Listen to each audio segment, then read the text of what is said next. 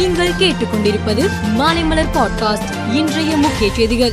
கடந்த மாதம் இருபத்தி இரண்டாம் தேதி தூத்துக்குடியில் வழக்கறிஞர் வெட்டி கொலை செய்யப்பட்ட வழக்கில் முக்கிய குற்றவாளியான ஜெயபிரகாஷை தட்டப்பாறை அருகே காட்டுப்பகுதியில் பிடிக்க முயன்ற போது காவல்துறையினரை தாக்கிவிட்டு தப்ப முயன்றார்.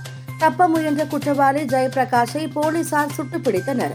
ஜெயபிரகாஷ் காலில் சுடப்பட்ட நிலையில் அரசு மருத்துவமனையில் அனுமதிக்கப்பட்டு சிகிச்சை பெற்று வருகிறார். தமிழகத்தில் பனிரெண்டாம் வகுப்பு மாணவர்களுக்கு வருகிற பதிமூன்றாம் தேதி முதல் அடுத்த மாதம் ஏப்ரல் மூன்றாம் தேதி வரையும் பதினொன்றாம் வகுப்பு மாணவர்களுக்கு வருகிற பதினான்காம் தேதி முதல் அடுத்த மாதம் ஐந்தாம் தேதி வரையும் பொதுத் தேர்வுகள் நடைபெற உள்ளது.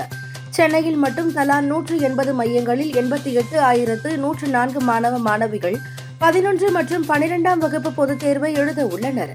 இந்நிலையில் பொதுத் தேர்வு எழுத இருக்கும் மாணவ மாணவிகளுக்கு முதலமைச்சர் மு ஸ்டாலின் வாழ்த்து தெரிவித்துள்ளார். நாம் தமிழர் கட்சியின் தலைமை ஒருங்கிணைப்பாளர் சீமான் மீது ஈரோடு மாவட்டம் கருங்கல்பாளையம் காவல் நிலையத்தில் வழக்கு பதிவு செய்யப்பட்டு உள்ளது வட மாநிலத்தவர்கள் குறித்து அவதூறு பரப்பும் வகையில் பேசிய புகாரில் நடவடிக்கை எடுக்கப்பட்டு உள்ளது சில மனிதர்கள் தங்களது குறுகிய பார்வையால் நாட்டின் சாதனைகளை குழி தோண்டி புதைக்க முயற்சிக்கின்றனர் என துணை ஜனாதிபதி கூறியுள்ளார். ஜனநாயக மதிப்புகள் மிக முக்கியம் வாய்ந்தது. ஜனநாயகத்தின் அன்னையாக நாம் இருக்கும் போது ஜனநாயகத்தின் கோவில்கள் சேதமடைய அனுமதிக்க முடியாது என்று துணை ஜனாதிபதி ஜெகதீப் தன்கர் கூறினார். எனக்கு ஆர் எஸ் எஸ் மற்றும் பாஜகவுடன் கருத்தியல் ரீதியிலான போராட்டம் இருந்து வருகிறது. அது தொடரும். நான் அவர்கள் முன் ஒருபோதும் பணிந்தது இல்லை. என்னுடைய குடும்பத்தினரோ கட்சியினரோ யாரும் அவர்களின் அரசியலுக்கு முன்பு பணிய மாட்டார்கள் என்று பீகார் முன்னாள் முதல் மந்திரி லாலு பிரசாத் யாதவ் தெரிவித்துள்ளார் இந்தோனேஷியாவில் நூற்று இருபதுக்கும் மேற்பட்ட எரிமலைகள் உள்ளன. இங்கு யோக்கியகர்த்தா சிறப்பு மண்டல மாகாணத்தில் மெராஃபி எரிமலை நள்ளிரவு வெடித்து சிதறியது. எரிமலையில் இருந்து வெளிவரும் சாம்பல் அருகிலுள்ள கிராமங்களை மூழ்கடிக்கும் என்று அறிவிக்கப்பட்டுள்ளது.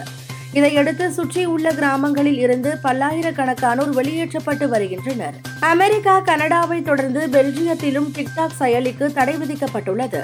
மேற்கு ஐரோப்பிய நாடான பெல்ஜியம் அந்த நாட்டின் அரசு அலுவலகங்களில் அரசுக்கு சொந்தமான கம்ப்யூட்டர் செல்போன் உள்ளிட்ட மின்னணு சாதனங்களில் டிக்டாக் செயலியை வைத்திருக்க தடை விதித்து உள்ளது சர்வதேச கிரிக்கெட்டில் அனைத்து போட்டிகளிலும் சேர்த்து பதினேழாயிரம் ரன்கள் என்ற மைல்கல்லை ரோஹித் சர்மா எட்டியுள்ளார்.